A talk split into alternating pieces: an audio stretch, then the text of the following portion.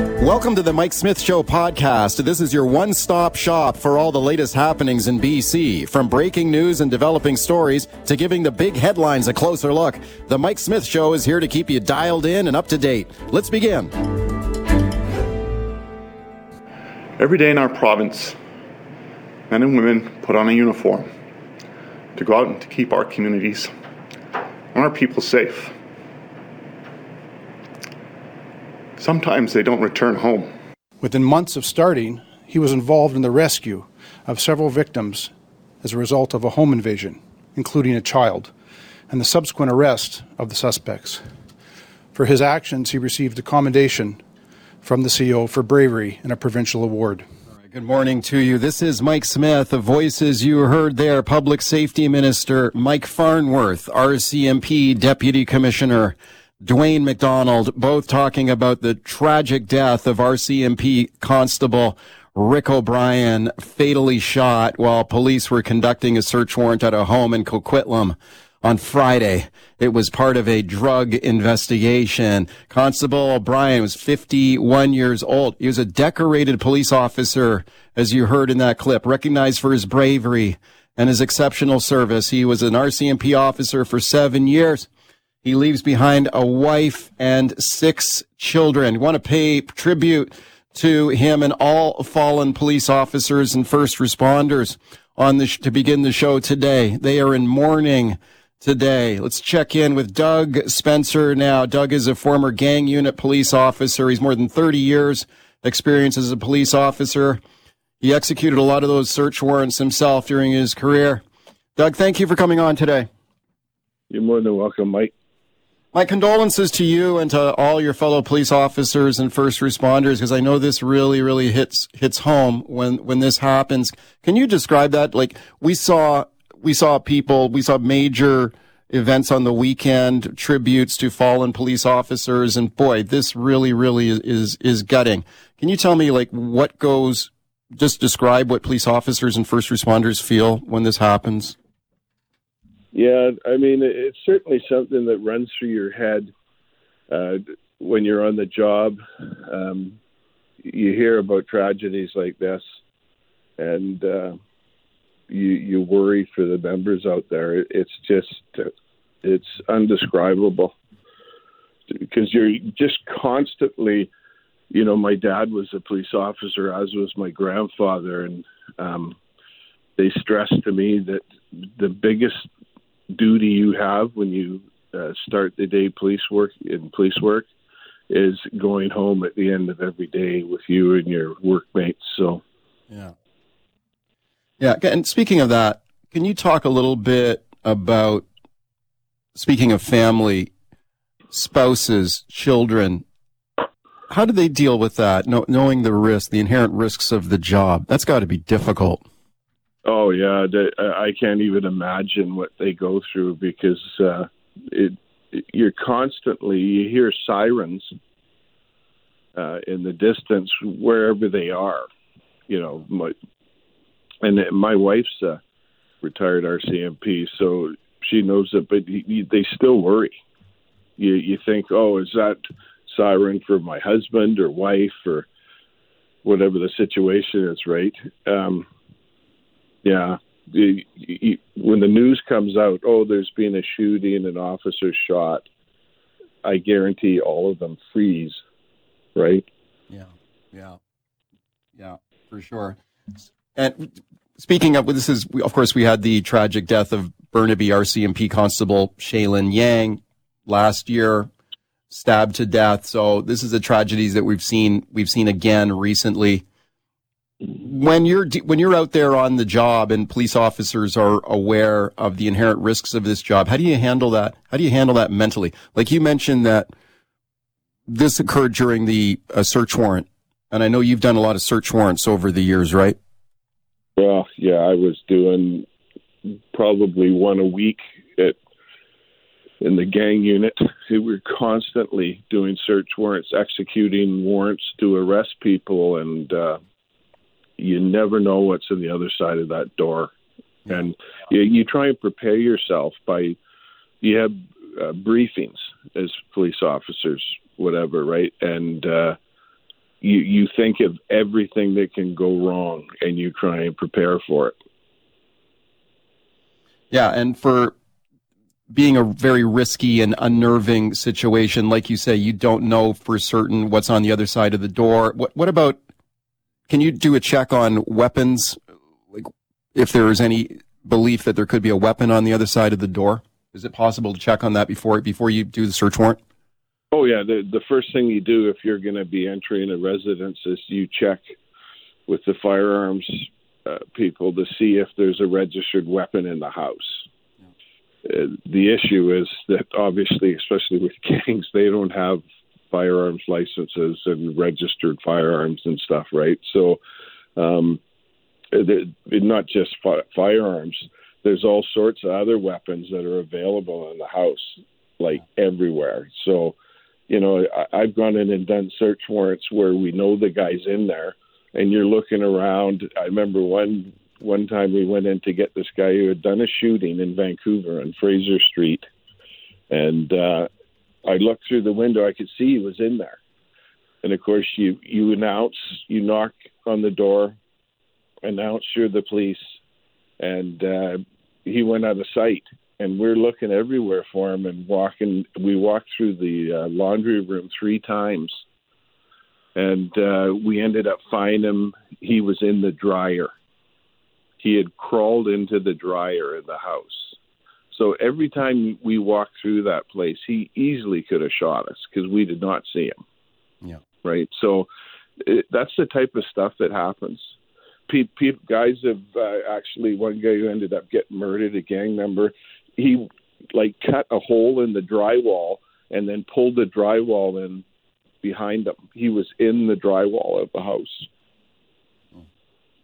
Speaking of Doug so, Spencer, Doug is a is a former Vancouver police officer, 30 years on the job. He now works to keep young people safe and out of gangs. Do you think that when we take a look at the rash of police officer deaths that we've seen in Canada this year, Doug, do you think that the job is becoming more dangerous?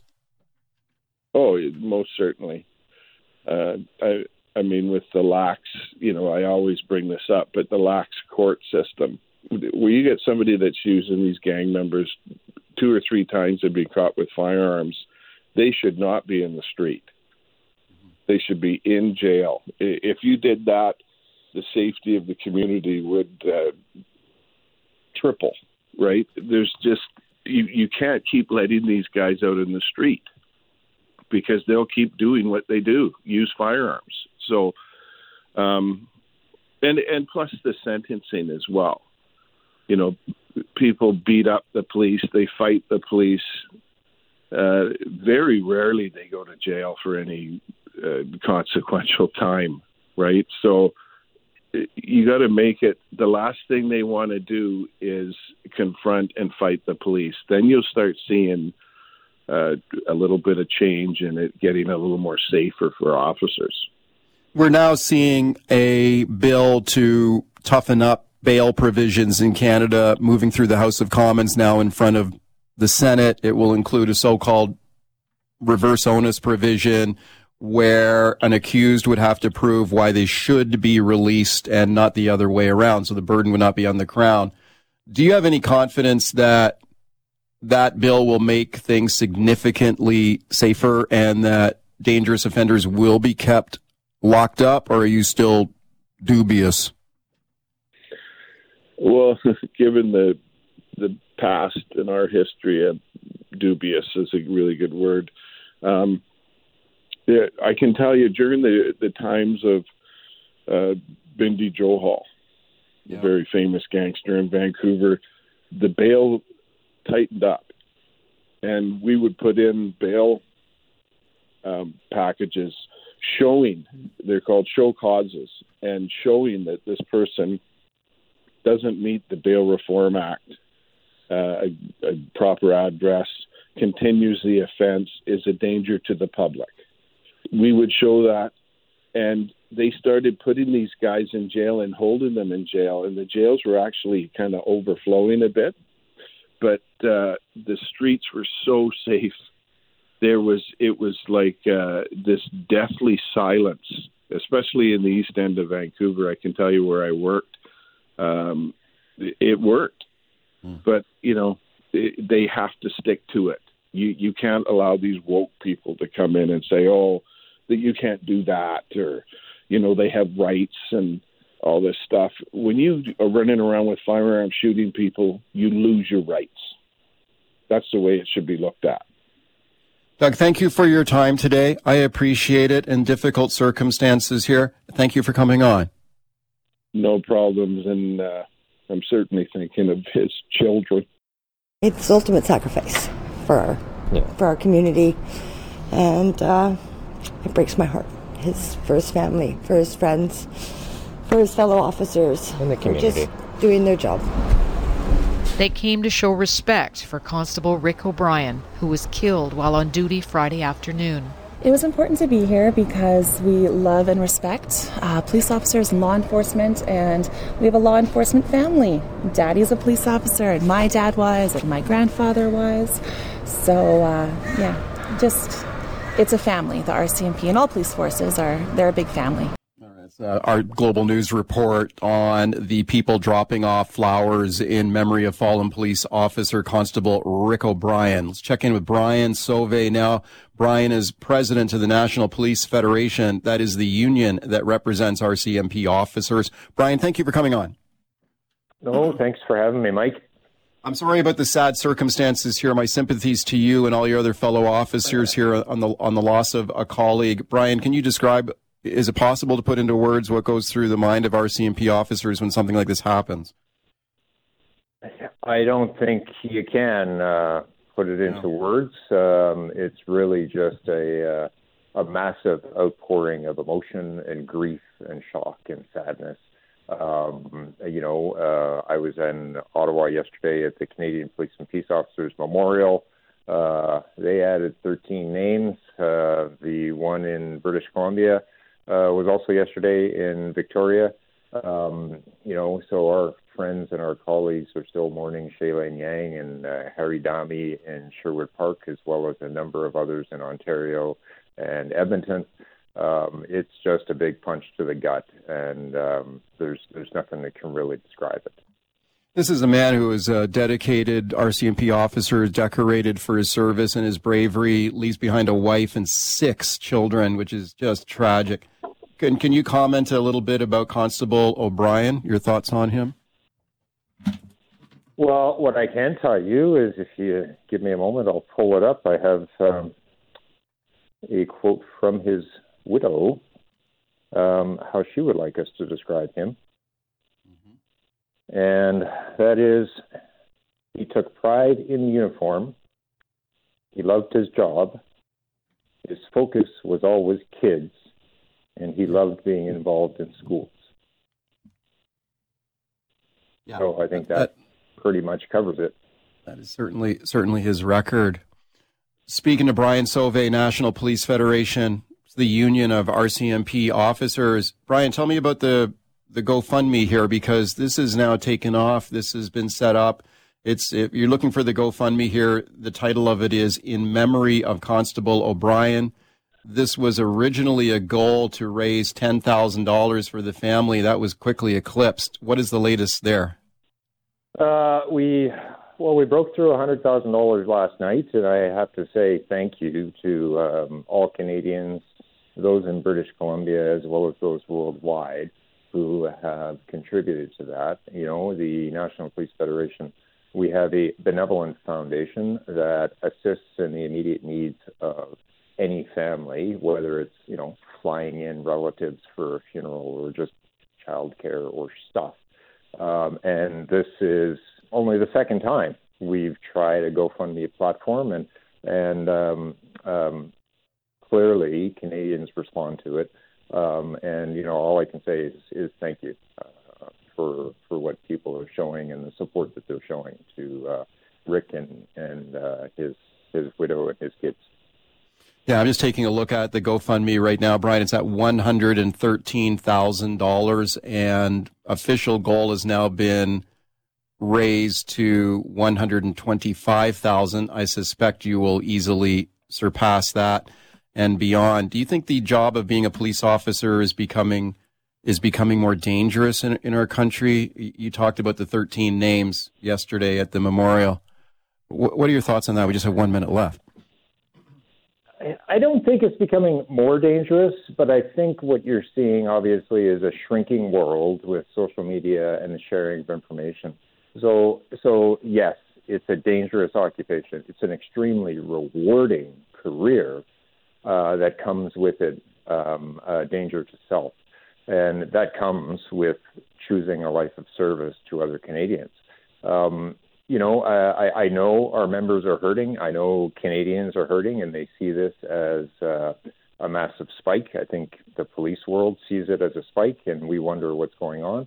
So, how do we address those that are openly hostile to those that are there to keep the peace? And where does that start? I think it's a good conversation to have. Brian, thank you for coming on today, and my sympathies to you and your colleagues. Appreciate it. Thank you, Mike. A quick programming note here for you. Have you noticed the ads from Uber that have been running on the show the last few days? I'll tell you what, man. Uber is on an advertising blitz in British Columbia right now. Uber wants you. They want you as an Uber driver. I'm going to talk about that later on the show today. I will introduce you to Scott Singer. He is an Uber driver. He's very popular on, on social media where he tracks his Uber career and gets a ton of attention on, on TikTok and other platforms. He will be on at the top of the hour and we will talk about what is this job really like? What are the requirements to be an Uber or a Lyft driver in British Columbia? There are some strict rules to get into this, but once you're in, be an Uber driver what is the job really like? They are really, really on a push here to get more Uber drivers in BC. So we'll talk about that. That is coming up at the top of the hour. So we have all that. We have lots more coming up. But first, we start with Canada's auto sector here now. Sonderen Fenneretta is my guest. Speaking of being popular on social media, I encourage you to check out Sonderen's TikTok and man, he's got a lot. He's got some viral videos on there, uh, including this one. Let's have a listen to this. This is Sonderen on TikTok about the the theft of a high tech Lexus, a high tech auto theft of on a Lexus, and just how fast the crooks can steal these high tech cars. Have a listen to this. We have these two criminals, these crooks, there are actually three crooks in total, pull up in this Honda SUV. They've identified this, looks like a Lexus RX that they're going to go ahead and steal. And you can see they're already working on the front of the vehicle, and you're probably thinking, what are they doing? Well, they're ripping off the front bumper because what they're trying to do is get access to the headlight because the headlight has a connector which connects to the ECU or the computer of the vehicle. So you can see he just moved it up a little bit, and then he's going to drive off with this Lexus. And you can see they basically stole this Lexus in under a minute 30 seconds. Okay. This is a wild video. You should absolutely check that out. Just how quickly they can steal one of these high tech vehicles. Let's discuss now with Sonderen Fenneretta. Sonderen, thanks a lot for coming on today. Thanks for having me, Mike. Excited to talk about this. Yeah, for sure. I appreciate it a lot. And that video, the clip we just played, I think that's your most viewed TikTok, isn't it? It is. Well, it's pretty crazy, right? Because we're seeing a huge spike in auto thefts. You know, thefts are up 44%. I know for me and my family, we have a daughter. We're, we're worried about that, right? And it's yeah. it's happening more and more. And, you know, we've done some stuff to hopefully deter uh, any thieves coming for our vehicle, but it's a problem many Canadians are grappling with coast to coast right now. Yeah, for sure. And I encourage the listeners to check that video out because you see these guys sort of pull up in a, in a Honda and then these guys get to work. They don't waste any time. They tear off the part of the front bumper. Like I never knew you could, you could access a, an, an electric vehicle like that. Was that an EV, that Lexus? No, so that wasn't an EV, oh. but most vehicles now, um, they all have a connection, different parts of the vehicle to the ECU. And really all these thieves now need to do it's not like traditionally where they have to hotwire the car. All they have to do is plug into your vehicle, and there's software solutions out there. They can go in and basically open up the car and turn it on just by connecting into the computer of your car. Yeah. So it's really important that you kind of look at how you can mitigate that from happening. In this case, the owner probably didn't have no idea that they could just rip off the bumper, plug into the headlight connection, which actually has a connection to the ECU of the computer. Yeah, that's what shocked me. You sort of monkeying around with the headlights and somehow they're able to start the vehicle and rip it off in like a minute 30 seconds as you described there. So how can you stop that? Yeah, so there's actually a whole bunch of stuff. I think number one, Mike, is all about deterrence, right? You want to make mm. sure that if any criminal is coming to you potentially to get your vehicle, what can you do to put as much deterrence as possible, whether it's parked outside of your house or hopefully in the garage, but other things like the club, um, any mm. security system etching that you could also do as well. And if you follow on Cars with Sondra, and there's actually a system that we just used, and honestly, it, it just brings so much more peace of mind to me and my wife where you actually go into your vehicle and you have to put a combination pin. So pressing some buttons in the vehicle, three or four combination pin, and that'll authenticate the ECU in the vehicle to go into drive. So even if, you know, Mike, I gave you my key and I said, go take my car, you wouldn't be able to actually go anywhere with the vehicle without putting in a combination pin inside of the vehicle. Okay, that's interesting, and it's also interesting to hear you mention the club. That, that's like old school, right? That that's the one, the, the anti-theft device you put on your steering wheel. That's like old school. It is old school, but you know what? Yeah. Anything you can do for that thief to say, you know what, this is going to take longer for me to go ahead and steal. Any deterrence that you could potentially do on your vehicle, that's a good idea to go ahead and do that. You know, yeah. of course, they could probably rip it off, but the more kind of steps that you have in defense of protecting your vehicle, the better chance that you have they're just going to pass on you and not go ahead and try to steal your vehicle. Yeah, for sure. Speaking to Canadian auto industry analyst Sondren Fanaretta. Okay, Sondren, let's talk a little bit about EVs. You know, a lot of people want to get into an electric vehicle, beat the insane gas prices at the gas pump, just drive on by. Our family is considering if we have to get a new vehicle, eh, and go EV next time. I- I'm wondering though, like, my buddy just bought a hybrid. He was lucky enough to get a Toyota RAV4 hybrid. He had to wait a year and a half to get it. He loves it. What do you think is better, a hybrid or a pure pure EV? Yeah, so Mike, this is a, this was a big debate between me and my wife as well. We were looking for a new vehicle. You know, I, I love technology. I wanted to get in on a full electric vehicle. And, you know, as part of the channel, Cars with Sondra, I reviewed tons of electric vehicles. And look, what I'll tell you is this in Canada, depending on where your climate is, we all know just like your phone battery, the battery degrades significantly when it's colder, right? And I had many examples driving Teslas, you know, the Ioniq 5 from Hyundai, lots of those vehicles, and their stated ranges that they have potentially drops in my experience, my firsthand account of experience in this through test drives, 35 to even 40% in the worst case scenario. One time I was actually parked outside with my Tesla Model 3 it was at 20%. Within six hours, it dropped down to zero. I was basically stranded. I had to push the car out.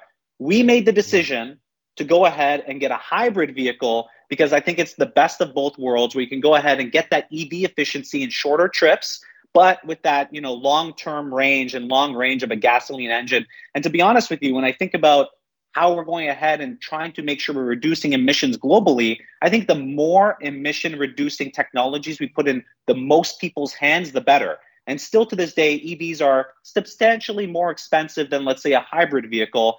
And then on top of that, our charging infrastructure today in Canada is not yet advanced enough yet. We have many yeah. problems with our charging infrastructure from coast to coast. And so, in a Canadian specific answer, we decided to go with a hybrid. But if you told yeah. me, and if I was in California with some beautiful weather all the time, I would have probably went full electric. Yeah, I'm, we're leaning to hybrid too if we if we get to that point. Let me ask you about the, the current market conditions out there because I know you've got your finger on the pulse of a lot of this. So things like these factors that we're dealing we're all dealing with in our lives, inflation, interest rates. Like you take a look at the inflation rate ticking back up to 4% in the last report. Now you've got the Bank of Canada. Oh no, could they potentially raise rates again?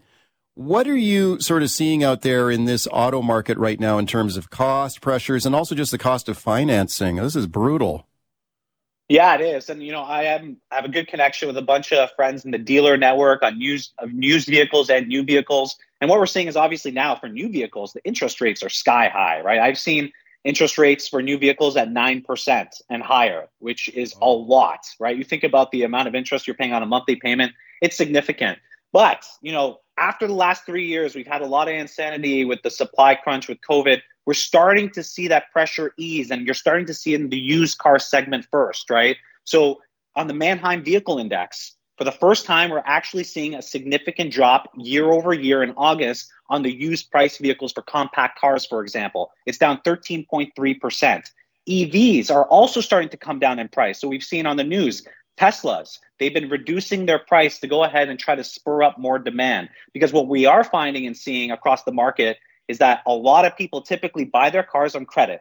Credit, it's gone really expensive. And so what you're seeing is kind of, in my opinion, a, a forecast or kind of a future prediction of what could happen with the housing market as well, because you're seeing the credit crunch first happen with cars, which is more liquid than houses per se. And so everybody yeah. right now going through this credit cycle is seeing the squeeze of this, you know, higher cost of credit, and that's impacting the car market. And I think we're going to see this impact continue to spread out over the next 6, 12, and 18 months. Okay, how about gas prices? Where do you see gas prices going right now? Like Sandra, and we got the highest gas prices in the country here. We got the highest gas prices in North America, right here in Vancouver. Where do you see it going forward? Yeah, you know what? Uh, I don't think any economist or any person can come here and say definitively where we're going to go, but yeah. you know, it is the most expensive. You know, I was just in Vancouver, and you know, it's eye shocking to me that the prices are over two dollars a liter in many places, and we have so many natural resources in Canada. I think we're going to continue to see volatility, right? We're going to continue to see prices increase um, depending on what OPEC is doing with you know restricting supply there's a lot of stuff that's actually out of control with our gas prices, but there's a lot in our control. There's still a lot that we can do in Canada to go ahead and boost supply. We have tons of opportunity and natural resources that we can tap into.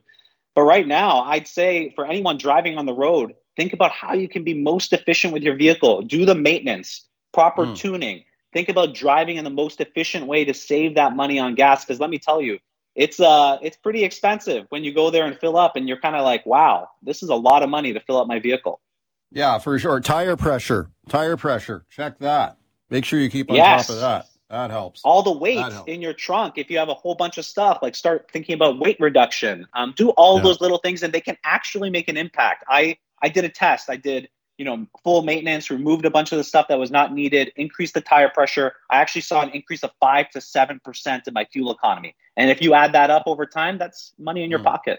Sonderin Fanaretta is my guest, auto analyst, very popular on TikTok. Let's go right to your phone calls. Richard in Port Coquitlam. Hey, Richard, go ahead. Hey there. Yeah, I drive a Chevy Bolt. Okay. Just love it.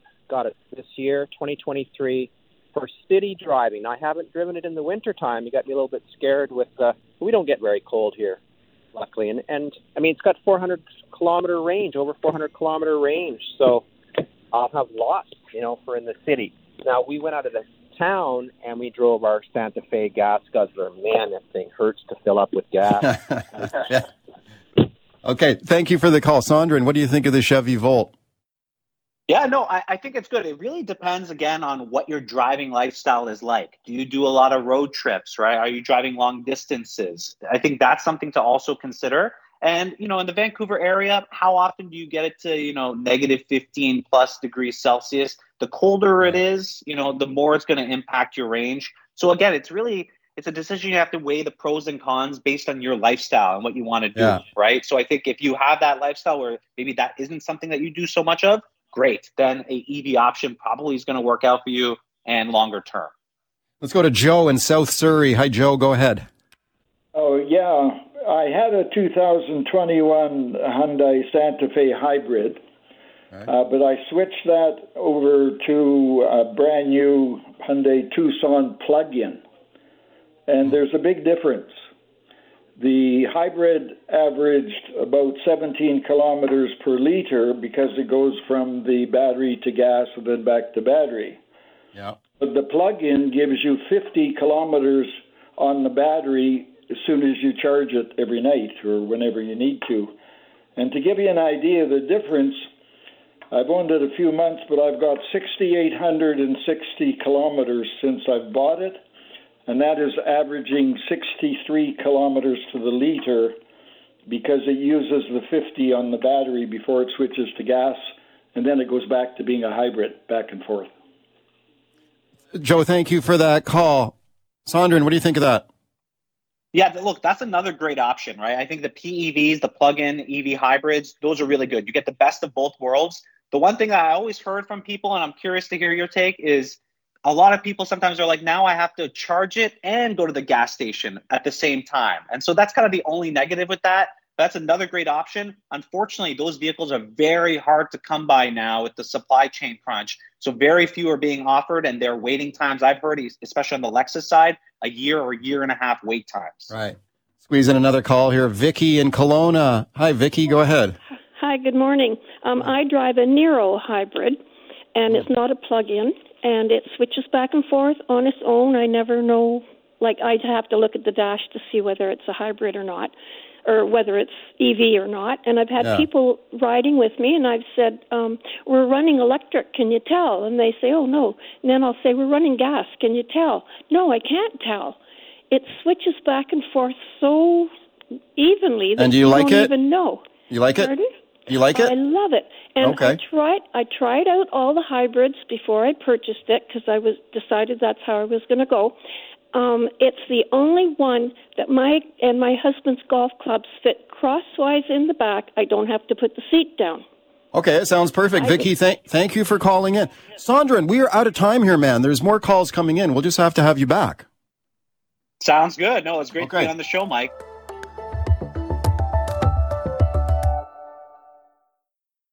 Give you an update now on that latest truck overpass collision. This happened last week, Highway 1 in North Van, the Main Street overpass. A truck once again slams into an overpass. This one is wild. Police calling it a hit and run. So you had a situation where the driver hits an overpass and then lams it, takes off. $368 fine for the company for leaving the scene of an accident. The company, meanwhile, has had its license to operate suspended by the provincial government pending an investigation. The entire fleet of trucks in this company's more than 20 vehicles has been parked now pending this investigation. Got Andy Roberts standing by to discuss. First, have a listen to this report. Global News reporter Sophia Pirani. It's happened one too many times across the lower mainland. An overheight truck striking an overpass, causing a collision, this time on the North Shore. And police are now investigating after the driver left the scene. The owner of the transport truck has been fined $368 for failing to remain on the scene. Police also confirmed the company is not complying with the investigation. Let's discuss now with my guest, Andy Roberts. Andy is the president, Mountain Transport Institute in Castlegar. They train truck drivers there. Andy, thank you for coming on today.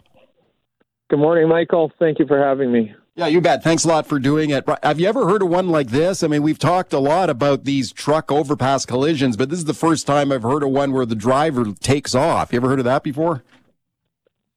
New one for me. Um, I, I mean, speculation would say possible uh, unlicensed or possible that uh, wasn't actually legally working. Yeah, speculative opinion, but uh, I mean that's the only reason I could think of somebody running away. Yeah, let's talk a little bit about the the train the rules of the road here. What is the official maximum height on a truck in order to fit under most of these bridges and overpasses here? So your le- maximum legal height is 4.15 meters, and you can exceed that on a permit basis. And then, of course, you have to. You're responsible for uh, obviously taking a route where your your permittable load will fit. So uh, that that falls squarely on the shoulders of the carrier, the trucking company, and the and the driver of the vehicle. Right. Okay. So if you were going to exceed that 4.15 meter maximum height, you have to get a special permit for that. And then there is a, is there an approved route that you must follow then with that, that l- bigger load? Yes, typically there isn't, and it depends on how much higher you go. Right, um, you know, some on a, on extraordinary loads, then you know we're running. You know, the permit will allow you only run 2 a.m. to 5 a.m. and you have police escorts, and you know you can get really crazy on some of that stuff when you're moving houses and things like that. But a regular overheight permit is is typically uh, uh, an approved route or you choose your route, but you have to be responsible for it. Yeah, and why do you think we've continued to see these incidents that if we have a system in place that's supposed to make sure this doesn't happen, so if you have uh, an overheight load on the truck, you are not supposed to go on a route while you're in danger of slamming into an overpass. Why do you think it keeps happening when we have that system in place? I, I, I'm speechless. I don't know why it keeps happening. It, it's it's poor training. It's lack of knowledge is really the only answers. Um, I got to say, I'm really impressed with with how the provincial government handled it this time. You know, pulling the national safety code number of the trucking company and basically putting them out of business while there's an investigation. That that's a serious that that hurts. That hurts a lot. So yeah. um, I think that move is going to hopefully help uh, other companies maybe sit up and pay attention. Speaking of Andy Roberts, Mountain Transport Institute, they train truck drivers there in the in the BC interior. Let's talk a little bit about that training, uh, Andy. What do you think about the is is there a lack of training right now? There is mandatory training though for truck drivers, is there not? Well, there's mandatory training that's been in place uh, just coming up on two years in October. Um, so but you you still have uh, f- first of all we have a lot of drivers obviously that never took the mandatory training so we don't know what level they were trained to. And honestly uh, there does appear to be some schools that are not actually following the guidelines of the mandatory training either. Okay and what are the major parts of those guidelines well, I mean, it, it's uh, the biggest parts of the guidelines. I think are the the fact that there's a mandatory classroom and theory sessions that that uh, and there's three written exams that come with those that the students have to pass, and then there's 13 skills evaluations to to do with the driving and the pre-trip inspection of the vehicles and the coupling and uncoupling and chain up that the students also have to pass two different times in order to to complete the program, and I and I I get a sense from talking to some people that not all the schools are following through on that. Inter- interesting. What about that? You touched on a lack of knowledge, and I wonder about kind of corporate knowledge among drivers themselves, like drivers who pass on knowledge to younger younger drivers, or or having a system where you graduate to larger vehicles. Like, didn't it used to be that you would start you'd start on a smaller truck and sort of work your way up to the big 18 wheeler rigs? You know what? That's a great point, Mike. Typically, so a, a, number of years ago, the industry was regulated, and you had to have a license that was issued by the government to haul on certain routes and certain products. And when we when we experienced deregulation, that sort of opened the field up to anybody that that wanted to start a trucking company. And uh, I think you know gradually over time we've seen two things happen. Number one, we've seen a lot of companies pop up with people that uh, have some money but don't necessarily have the experience. And then, of course, the other thing is, is we're seeing the baby boomers retire, and and so the people that used to be passing that knowledge on and mentoring the the, the new drivers, you know, that knowledge is retiring out of the industry and and sitting on the couch watching TV somewhere. yeah. Speaking to Andy Roberts about the latest truck overpass collision, are we adequately uh, training these drivers? All right, Andy. Here's the other one. You mentioned that pulling the operating license for this particular company pending this investigation is a major penalty here for sure. And I would agree with you on that. But would you say that the fines typically are too low for these infractions? Let me play a clip here for you. Delta City Councilor Dylan Kruger. Here he is talking about some of the collisions they've experienced in his community, and he thinks the penalties, the fines are too low. Have a listen. Incident that happened on 192nd Street in July of last year, $115 fine for over a million dollars in damage. Yeah. Oh my goodness. Give me a break here. What do you think the fine should be? Well, I know the province is working on this in fairness to them. I would encourage them in that process, but it has to be punitive. Okay, $115 fine. We've heard that reported in a number of these overpass hits. The province did say way back in the spring that they were going to potentially toughen up these fines. Maybe we'll see that this fall. Andy, your thoughts? No, the fines that that's pocket change for you know for any of these companies, right? That's uh, that's not a deterrent at all. Yeah. I think that um, uh, you know there there has to be some responsibility and accountability on the part of the people that hit them to you know as far as damages go and repairs go um, is is really got to be the deterrent at this point. Right. Okay. So there should be fines, but there should also be mandatory what? Like if you slam into an overpass and cause tens of thousands of dollars of damage or even more, what the company should be responsible to pay for the repairs? Well, I, they created it. I think they should be. And yeah. E- even just with the one in North Van, I don't know that there were a lot of repairs required, but you still you're calling an engineering crew out in the middle of the night, and you know all the costs of, of flagging crews and and highways maintenance contractors. As taxpayers, we shouldn't be held responsible for that. I agree with you on that. Andy, thank you for your time today. I appreciate it. You bet. Have a great day. Thanks for listening to the Mike Smith Show podcast. Can't wait for the latest episode to drop? Tune into the show live from 9 to noon on 980 CKNW. Want to reach out to me personally with a question or comment? Send me an email, mike at cknw.com. Thanks again for listening.